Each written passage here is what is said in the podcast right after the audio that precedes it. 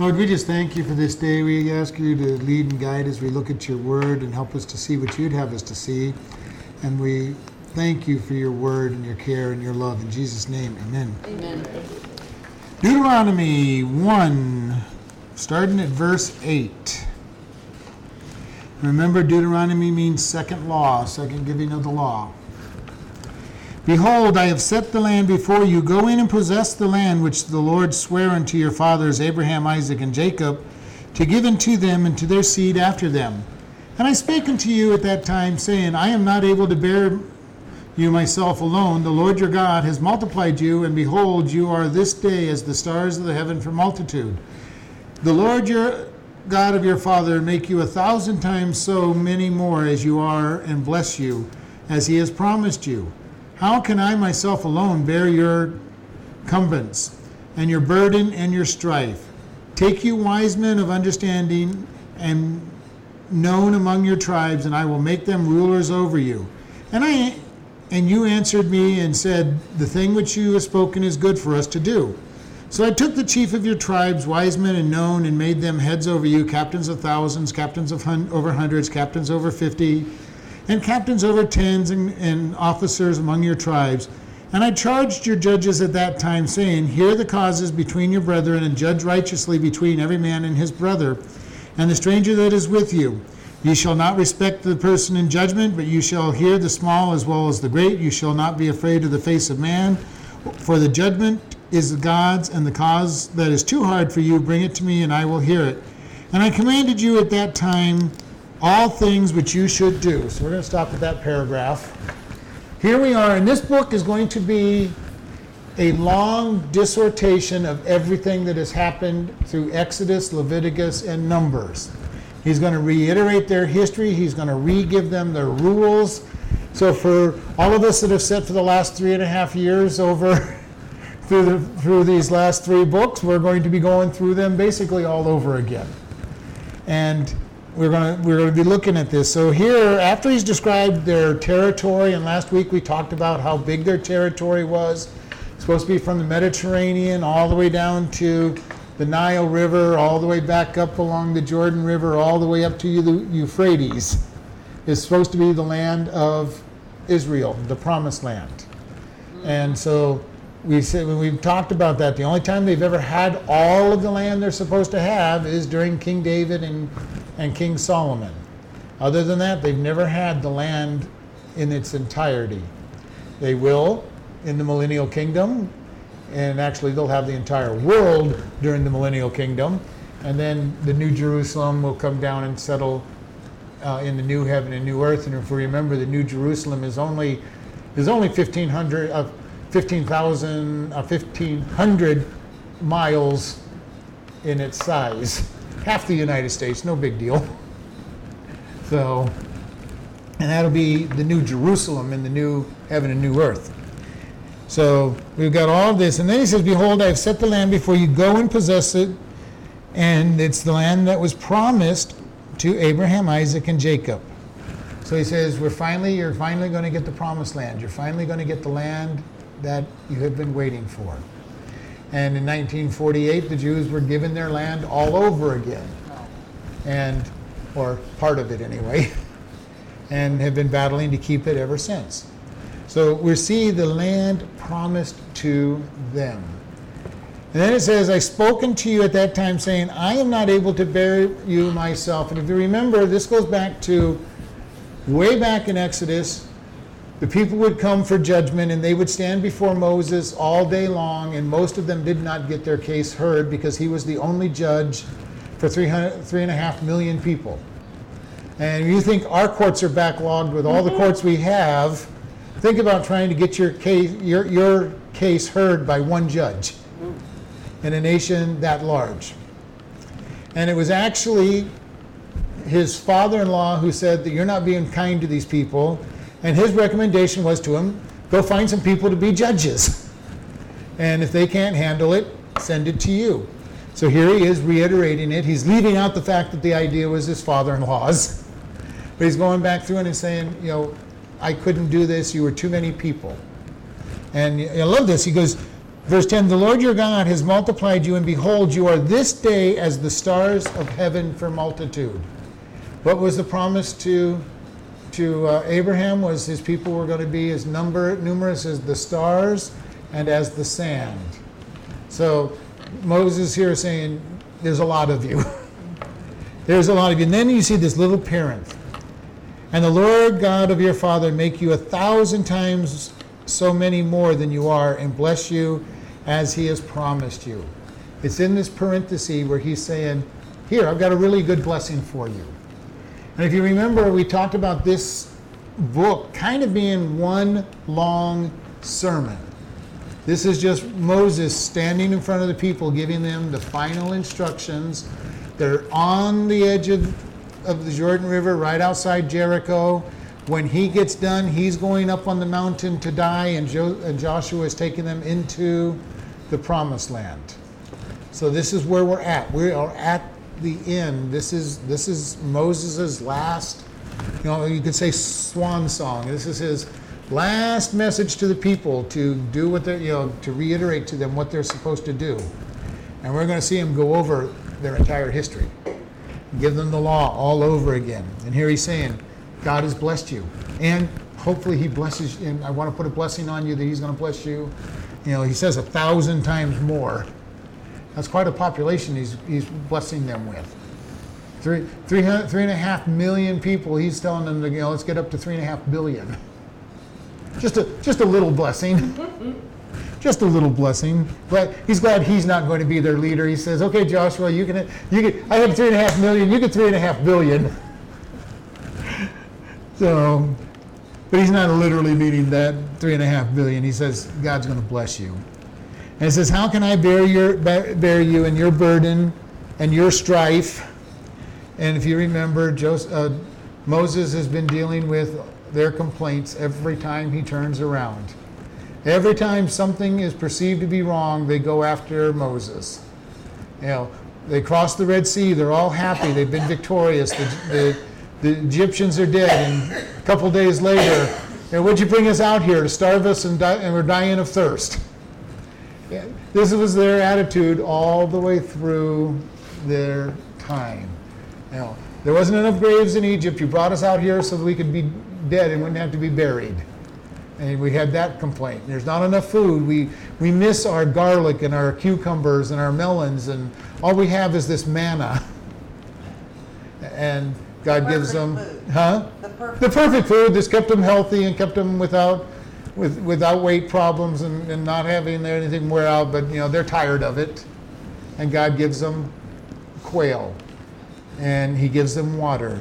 And over and over again, you see this problem coming up Murmur and complain. murmur and complain, murmur and complain. And uh, verse 13 Take you wise men of understanding and, and known among your tribes, and I will make them rulers over you, and you will answer. And you will answer me, the, the thing which you have spoken is good. And I took the chief of your wise men, your tribes, your wise men in the known, and made them heads over you, over thousands, hundreds, fifties, tens.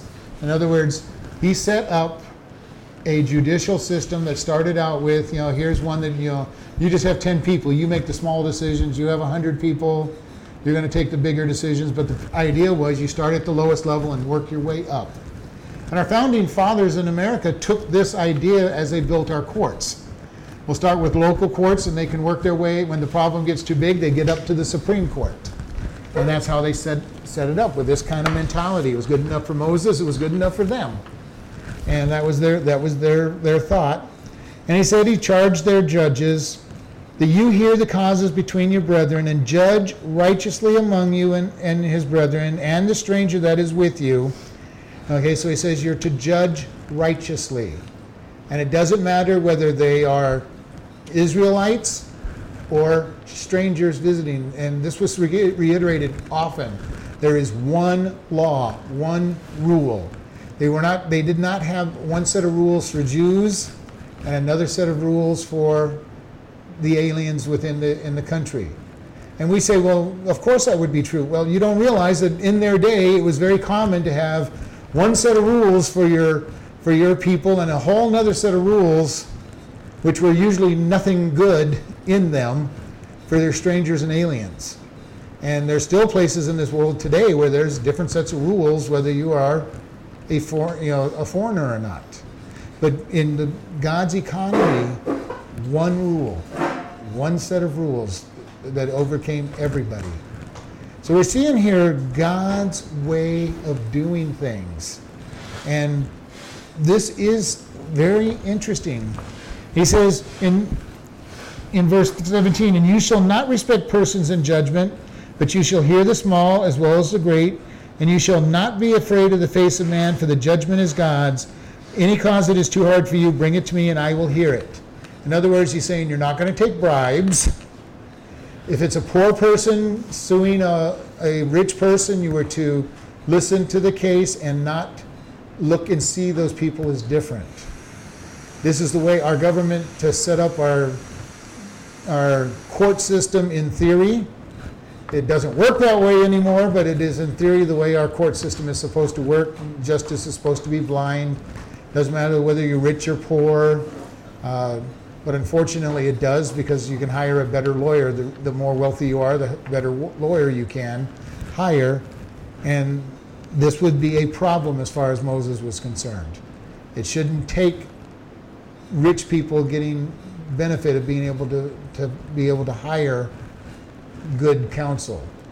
And in this case, the counsel was pretty simple. You had God's law, everybody knew God's law, and you would stand and give your case, and there weren't any lawyers.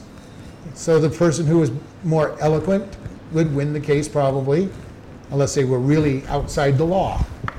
So here he is. He's saying he's, you know, it's going to be even, and if it's if it's a really hard case, escalate it, bring it up to the next level ultimately to him. He was the Supreme Court at that particular time. And this is going to lower his time judging because when he was first doing this, he would be the only judge every day of the week. He would sit in judgment and hear cases, and the people would get tired standing in the sun waiting for their turn and probably not get, get heard. Okay, and if you know anything about history, this is often what happened in, in kingdoms, mm-hmm. where the king was the one and only judge. Everybody would go to the castle, they would go to the throne room, and they would wait their turn and hope that they got to give their case to the king. And most of the time, they did not. And so Moses is setting these rules. Verse 19 And when we departed from Horeb, we went through all the great and terrible wilderness which you saw by the way of the mountain of, of the Amorites, and the Lord God commanded us as we came near to Kadesh Barnea. And I said unto you, Ye come into the mountain of the Amorites, which the Lord is, has, is given unto us. Behold, the Lord your God has set the land before you. Go up and possess it.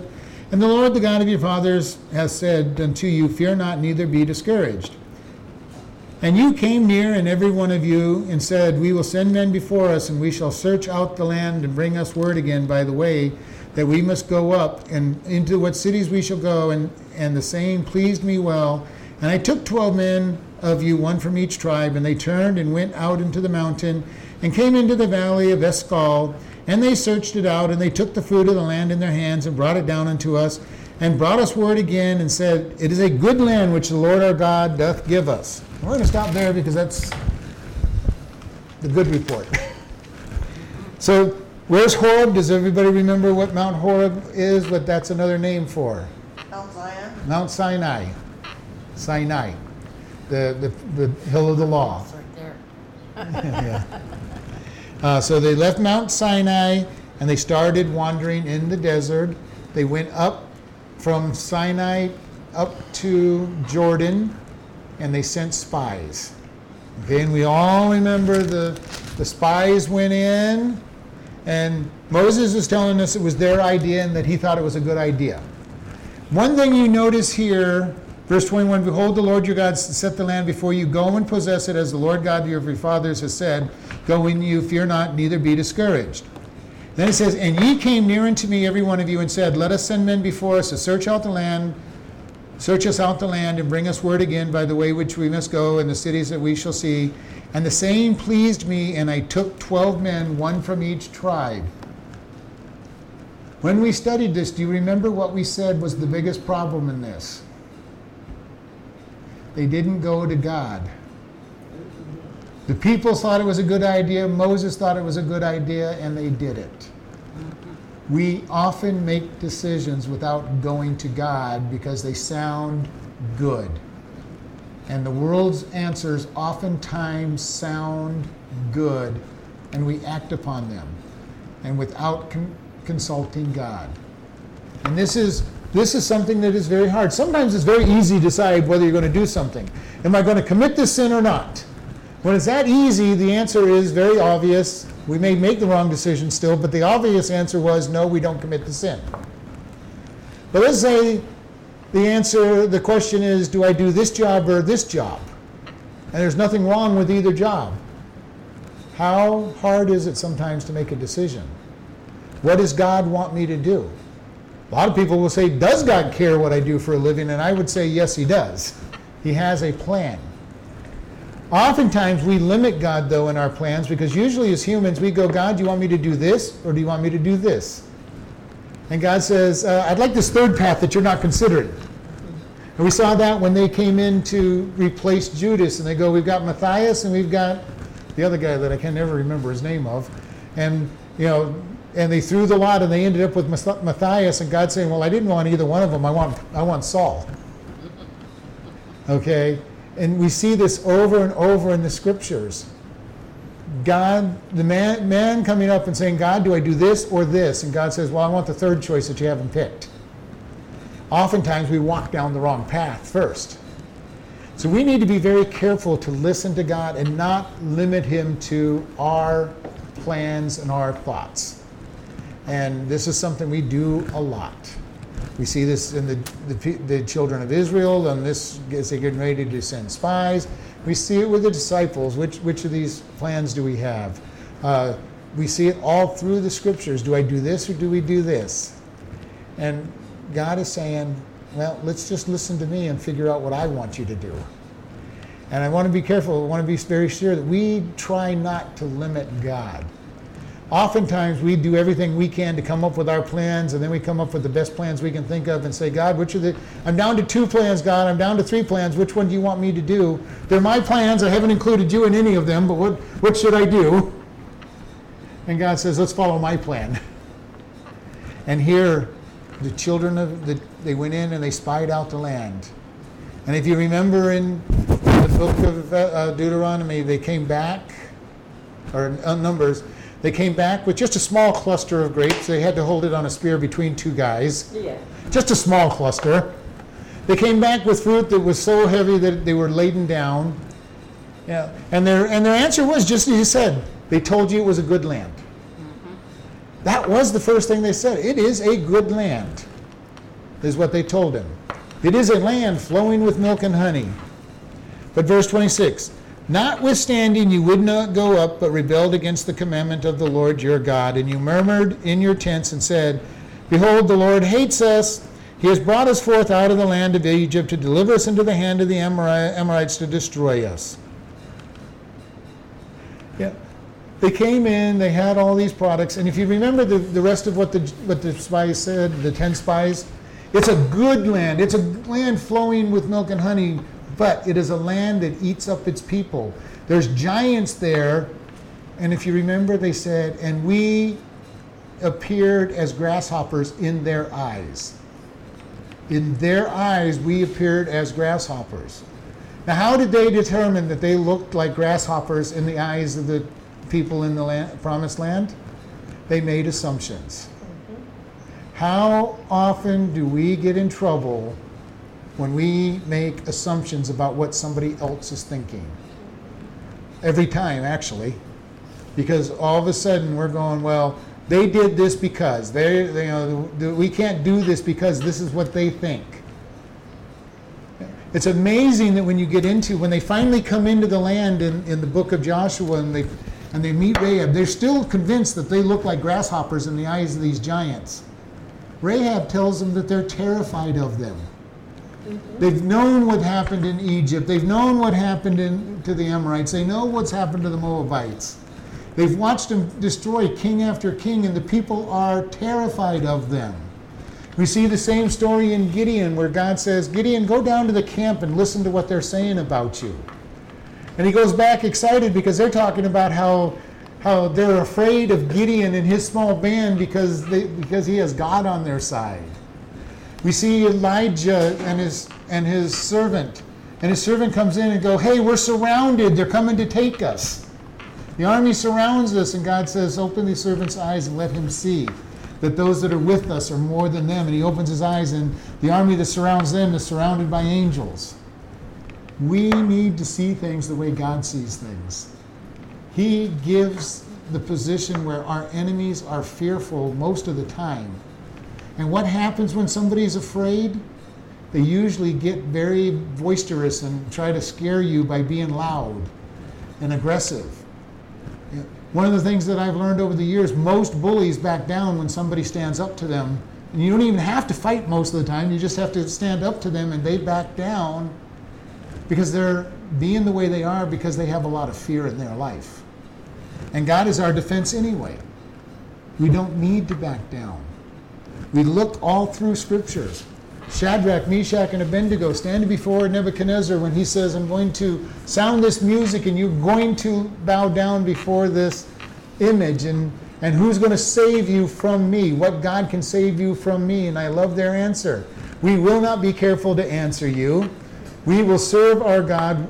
He can deliver us, but whether he does or doesn't, we are going to serve him. How much trust do we have in God when we face challenges? oftentimes we back, we back down. We're on the side of the God of the universe, the most powerful being of all, and we back down. It's an amazing thought when we do this. Does God always deliver? Could did Shadrach, Meshach, and Abednego know that God was going to deliver them? No, they were just going to trust God regardless.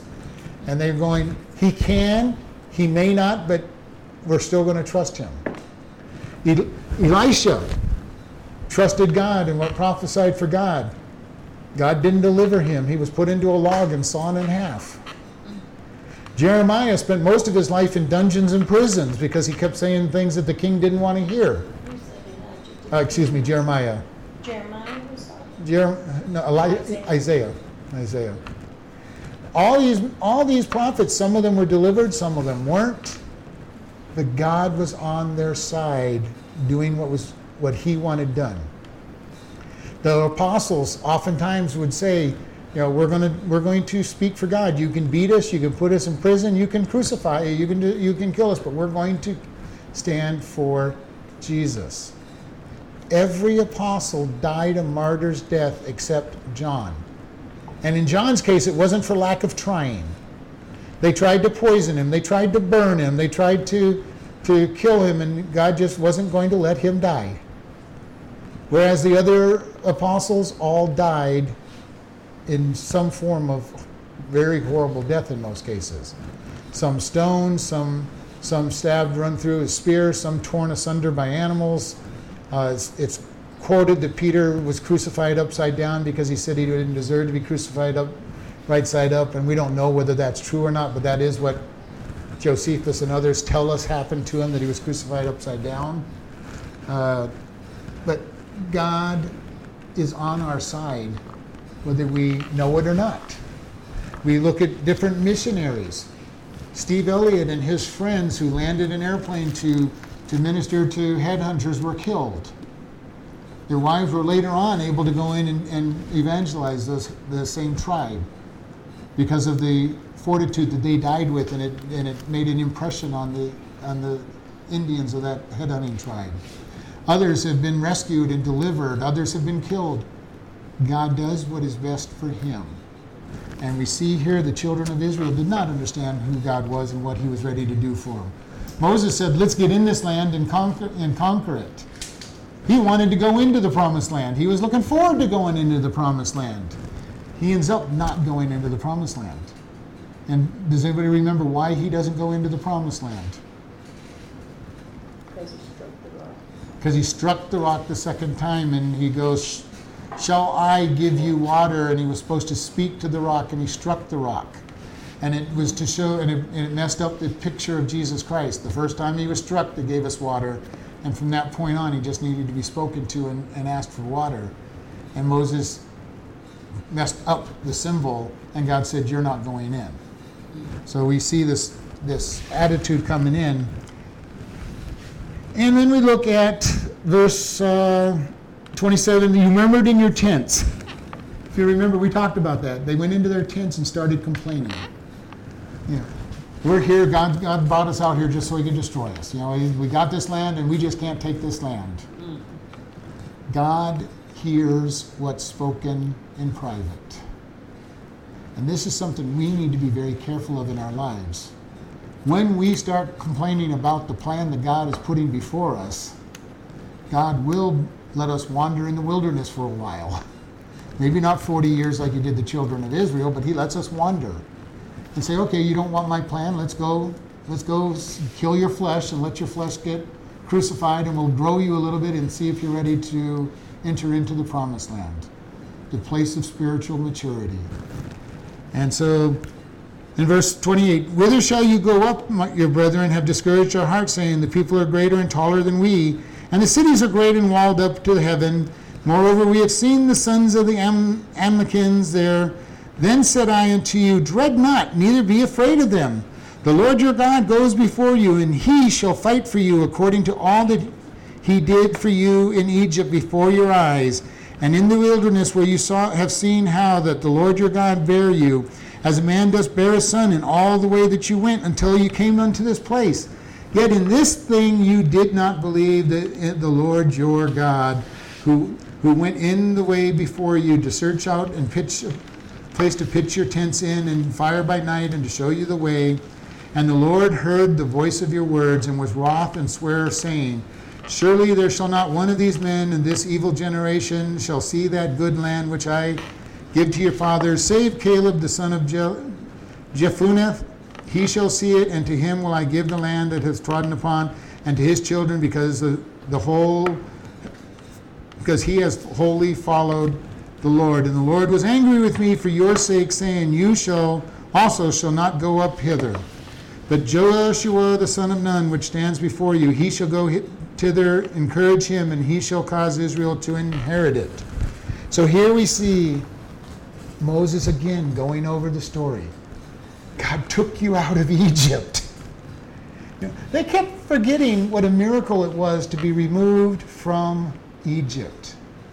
And sometimes we do because we don't realize that Egypt was the empire at that time. It was the, the ruling place over all of that area. They ruled it. They were this mightiest army. They were, they were the one that you went to. They were the largest civilization of their day. And God took Israel out of Egypt with a mighty hand. The 10 plagues, which he doesn't go into here, but the 10 plagues that we talked about, each one of the plagues attacked a, a one or more Egyptian god. And God saying, I'm more powerful. I am the victorious one. And when they left, remember, they left and they spoiled Egypt. They were given grace in the people's eyes and they were asked they asked for gifts to take with them and the people loaded them down with silver, gold, gems, all the stuff. And what did they use use this money for? Some of it went to the tabernacle to build their tabernacle. Some of it went to pay toll and to buy food as they as they crossed these lands that belonged to other people. Remember, the lands that they were traveling through, even though they were desert, belonged to somebody. And they expected to be paid. You're not, don't, you're not coming along with three and a half million people drinking all of our water and not paying for it. You're not coming by and taking the food from the land that we're supposed to have and not paying for it. You're not walking on our roads without paying the toll. Mm-hmm. Okay? They took the money from Egypt and they used it to pay for things. Remember at the end of Numbers when they came to the Amorites and the Moabites, their first request is let us walk. We will stay on the highway. We will pay for the water. We will pay for any food. Just let us walk through your land. And they said, No, and if you try to, we're going to attack you. And God delivered them into their hands over and over again. All right? So God is ready to deliver his people and protect them. And, you know, God is saying, I'm the one that carried you, I'm the one that led you to this land. Why are you rejecting?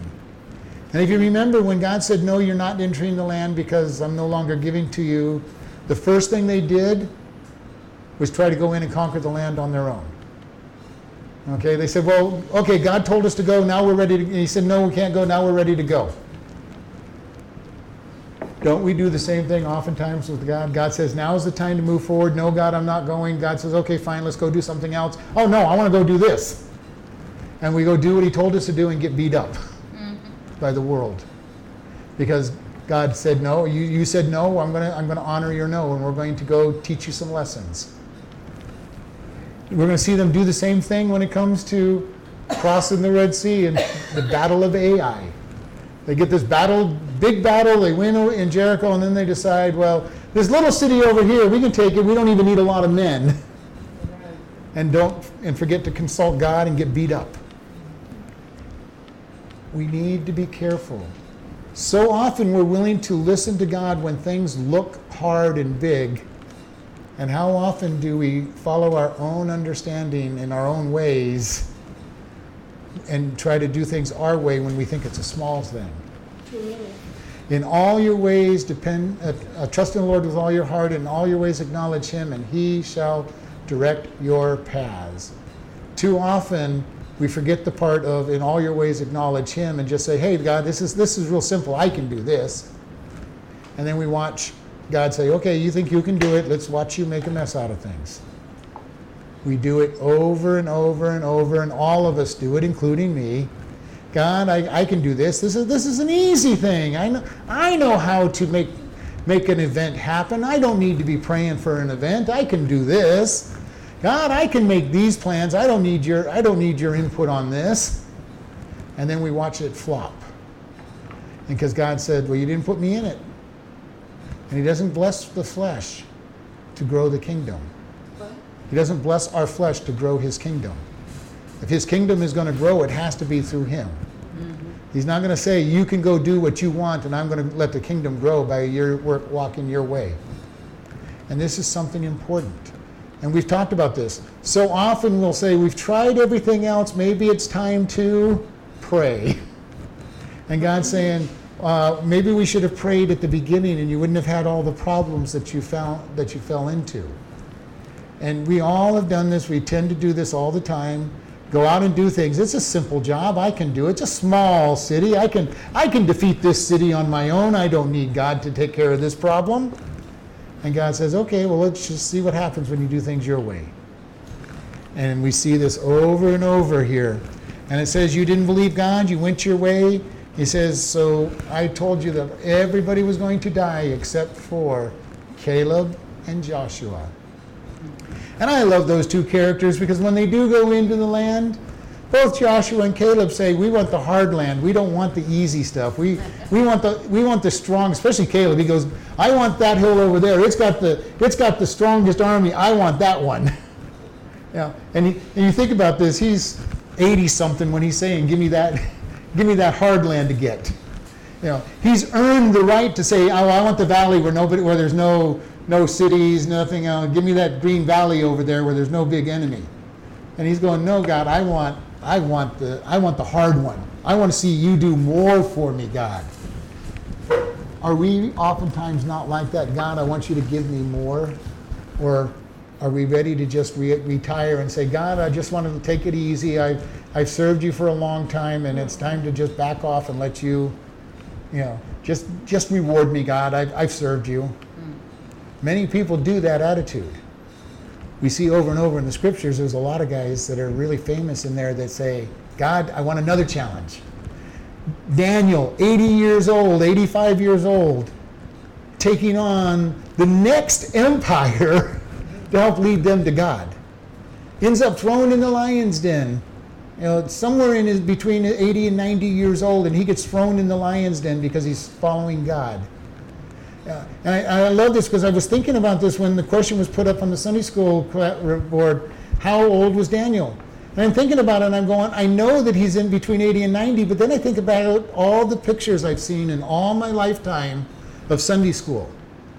They always show somebody in his either his teenagers or no older than about 30. How many times are we lying to children in the stories we tell them? Sunday school classes telling the story of, of Noah and the ark and showing this little boat that couldn't even stay afloat with animals pouring out of all the windows and doors and teaching our kids that this little fairy tale is, is what you're supposed to believe in the fairy tale of Daniel being young. You know, we need to be very careful when we're when we're going over these stories with people so that they start understanding the Bible says. So that when somebody comes and challenges what they believe, they have an answer. The other day we were talking about Daniel chapter 2, and where it said that in the third year of Nebuchadnezzar, he had this dream. The previous chapter, we were already in the third year when, when, when uh, Daniel and the, and the three Hebrew boys stood before him and were, were rewarded for their knowledge. And all of a sudden, we end up having going backwards. Oh, no, excuse me, it said in the second year of Nebuchadnezzar. And we had to figure out, and a lot of people will use that as an excuse, saying, see, the Bible's wrong, it's full of errors.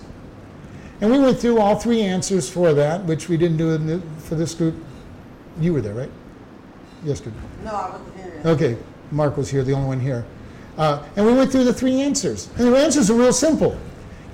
One, the book of Daniel may not be chronological, and we know that it's not, especially at the latter half. He wasn't 90 years old when God showed him all of these visions. He showed him those visions all through his lifetime. So we know the book isn't completely chronological. Now, that has some problems in it, but that could be one answer about that story. The second answer that people come up with is that it is possible that Nebuchadnezzar was in a co-regency with his father, and then when, when he got to his second year as a king by himself, that that's what they're talking about. Not a bad answer, plausible, but there's no historical record of him ever being a co-regent. And I thought the history book I read said that that's what drew him home, that one of those his father passed away. I don't, there's different, different stories on there. Uh, and the third and best answer, as far as I'm consider, concerned, is the way that Chaldeans told, told time.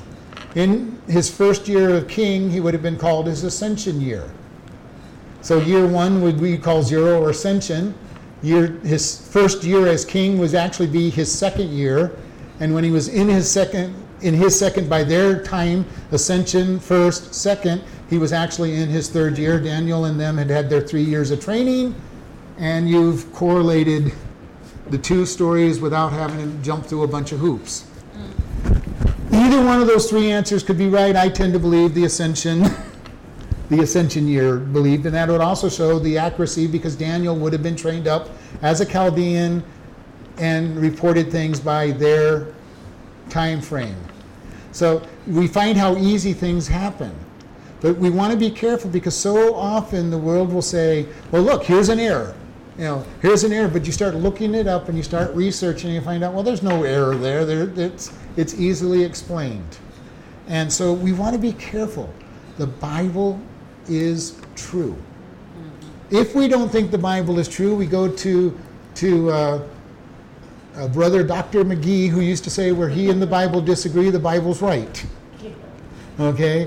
I grabbed hold of that from a young man. If I disagree with something that I read in the Bible, I'm wrong. I have to now go back and find out why I'm wrong. This has not been true over the years of going on with things. Uh, we think back into the 1850s, Dar- Darwin comes along and, and, and popularizes the idea of evolution. The scholars of that day go, well, science is saying this, so we got to figure out where we can fit evolution into the Bible.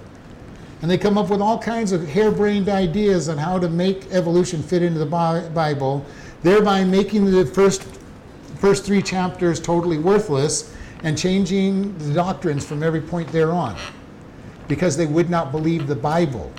Now we put the Bible up next to true science and say, well, see, the Bible was right all along.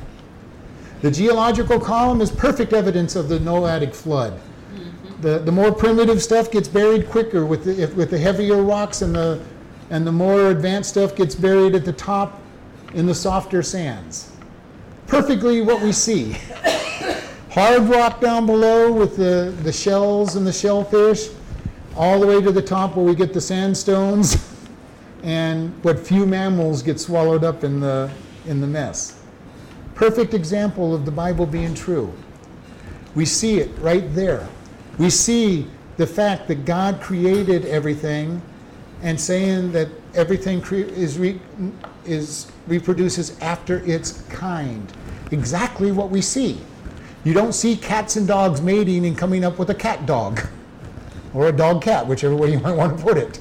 They just won't mate together because they cannot mate together.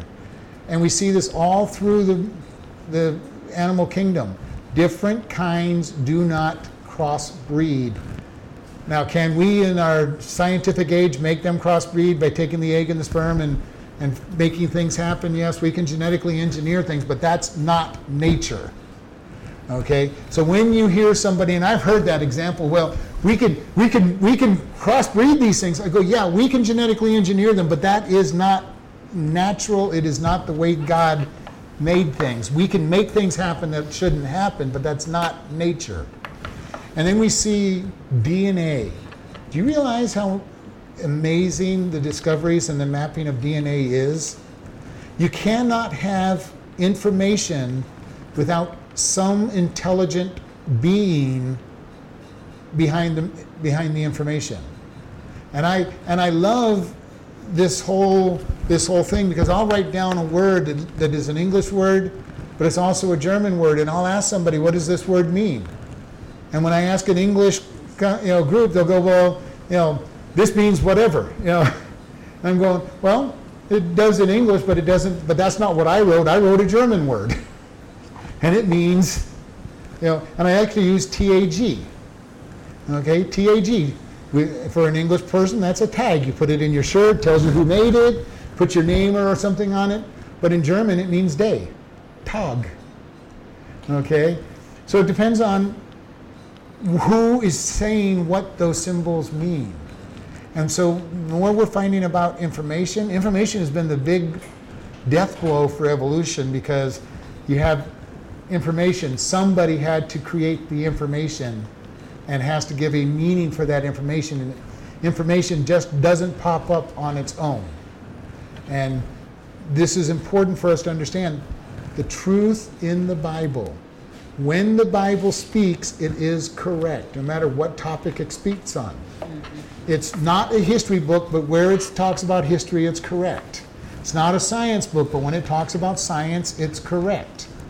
It, you know, we see the picture of Behemoth in Job. You know, I love the people what people try to say about Behemoth. You know, they try to say it's an elephant. You know, it, it's described as a long-necked animal to start with, so that doesn't fit an elephant. It talks about a tail that resembles a cedar tree, and if you've ever seen the tail of a of a elephant, it's about six, seven inches long. It looks like a tiny whip with a little bush at the very end of it. Now, how you might think that that looks like a cedar tree, I don't know. So then they go, well, it's a hippopotamus, and again, the, that's even worse because the hippopotamus tail is just a little tiny thing. It, you don't even know it's a tail. You know, the only animal that you can look at out there that you could even begin to think of a tree attached to it would be some form of brontosaurus or, or, or triceratops or something with a long-tailed dinosaur. And it would fit because he says they've got legs like tree trunks, which, yes, an elephant's legs are pretty big, but I still wouldn't describe most elephants as a tree trunk. You know, they're pretty good size, six or seven inches, but they're not, you know, that wouldn't be your first thought. So we see the Bible talks about dinosaurs. Science is finding dinosaurs with soft tissue in them, with blood cells in them. Totally impossible if they died out 60 million years ago, like they want us to believe, to have bones that aren't fossilized with soft tissue in them and still have their DNA intact. It just proved to us that the Bible is right and man is wrong. And again, we need to grab hold of this attitude. If anything looks wrong in the Bible, it's our understanding of it that's wrong. We've talked about David. For centuries, they said David never existed. He's a myth on the lines of King Arthur. They found no geological, no anthropological record of him. And then in the 40s and 50s, they found all kinds of evidence that David was a king and existed and ruled, and Solomon after him. So they're going, oh, well, I guess these people are real. Think How- about 1960 before they found evidence that Pilate existed. Mm-hmm. Pilate is a relatively new person, and when they found out that he existed, they also found his reports talking about Jesus and all the and this crazy itinerant uh, rabbi who was causing all kinds of problems and been crucified and and all of this. So, the the, the point on all of this is, if it's in here, it's true. Okay, it is true if it's in here. And it's not in here because it's true. It is true regardless of whether it's in here or not. And it is true. And we always want to accept the Bible is true. It will be proved out eventually. There is going to be a time when we see the economics crash around us. Bread selling for a bag of gold, which has happened in the past, by the way, in various countries. Nazi Germany. Nazi Germany, in in uh, in uh, South America, a couple of places had their economy crash and their their currency crash. Anytime you end up with hyperinflation, you will see this situation happen. We're on the verge of it right now, but not just in any one country, the whole world. The next crash we have will affect the whole world, and we will see just what the Bible tells us. We will see one world currency. We will see a one world leader show up and say, I'm the, I'm the Savior, I'm the Messiah. We're going to see all of, well, we may not, we, we should be raptured by then, but, but it's going to happen. It is going to happen, and it's amazing that we see how it is all out there. I've talked a lot about the two witnesses. It used to be that nobody believed that the two witnesses story was real. And they go, well, how can everybody in the world watch these two witnesses die and resurrect? You know, well, in the 80s and 90s, we started beginning to see how it could be. We got we got news reports within 24 hours. We could see the pictures. Now we see the pictures as they're happening, and we now could picture the way we understand cable and satellite TV. We could picture a channel, two witnesses, 24/7, you know, 365 days a year for three for the three and a half years that they're there. You know, the year and a half that they're there. You know, we can picture a television station devoted just to them, and then people celebrating when they die, and having the parties that it talks about, and the whole world watching them resurrect Sending each other gifts. Sending each other gifts because the, the, the troublemakers are dead. You know, that's what the Bible talks about, sending gifts. You know, but we see all of what the Bible has, what we've looked at in the Bible and said, well, how can that happen? It's just no way that that can happen. And now we look at it and say, oh man, don't we see how it can happen? How we could be on one world currency. How we could have that you couldn't buy or sell without a mark, whatever that mark might be, whether it's a chip, electronic chip or a, or a symbol. We understand easily how we could transfer money without ever touching cash. Because most of us, even in our day, don't touch cash. We use our debit cards. You know, even if we're not using credit, we use our debit cards, and we don't use cash very often. There's there are people I know that have not touched cash. Some of them probably ever for some of the younger people. Know, and they never get a check because their their check is automatically deposited in the bank. They automatically pay their their mortgage to the bank through an automatic withdrawal. They pay their utilities. They go to the grocery store and buy their groceries with their debit card, and they buy their gas with their debit card. They go out to eat with their debit card, and have never touched cash. Most of us sitting in this room, if you if we'd have been told that you know there's going to come a day when people won't touch cash, when we were growing up, Yeah. You know, we'd have gone, yeah, right. You know, how are you going to how are you going to buy anything without cash? You know, you know, and, and, you, and we're not writing checks. You know, you know, but the Bible is true. And we want to be able to understand anytime that we think that there is anything in there that we have trouble with, it's not God's problem. When we find a doctrine that we just cannot really grapple with, and I think of like the Trinity. The Trinity is something that no matter how much you study it, how hard you try to comp- comprehend it, you cannot understand the Trinity. Which is also one of those things that proves to me that God wrote the book. Because it is so bizarre that nobody in their right mind would have written anything about this idea of three people that are one and, and but they're all separate. You, know, you just wouldn't have come up with that kind of a concept. But God says, This is who I am. And we see all of this stuff. He knows the future, and yet He gives us a free will. You know, how do we comprehend that? We can't the idea when this was written that there was a God who was outside of time, who did not dwell in time, and yet it was there. We kind, we kind of understand the principle, but we don't understand how it can be. Because we theorize about time travel and being outside of time, but we can't operate outside of time. You know, at least there we can theorize. God's Word. He told the he told the people that he hung the planets in space. You know, before there was even this idea that they were hanging there, you know, the world had this picture of the world sitting on top of something, usually flat. But we also realized that educated people already knew that the world was round. It was not a brand new thing when Columbus went around the world. It was a well known fact to the educated that it was round. He knew that they could go around the world. He just didn't know there was a continent in between Europe and Asia, but he knew the world was round because that's what the scientists understood through their mathematics. Anybody who ever handled a uh, sextant knew that the world was round because of the curvature and all of that that they had to calculate to be able to sail. You know, it was the educated knew. All of God's word, how often has it been mistreated? How often has it been mishandled? This is what I believe, and this is what I'm going to, to teach and do because this is what I believe instead of holding what it says. And this is why, even when we did the book of Revelation, I said the very first rule we're following is where it can be taken literal, it is literal. Unless it's very obvious that it is making an, some kind of picture or a symbol. Now, does that mean the symbols can't be applied to the literal? Not necessarily.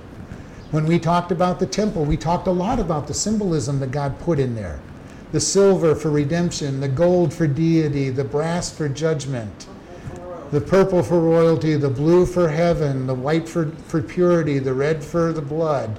You know, we went through all of those different pictures because they were there. God put them there. Not because they had to be there for us to understand that they built a tabernacle. Because Paul talked about the entrance into the tabernacle and how you entered in through the blood and God's righteousness into perfection.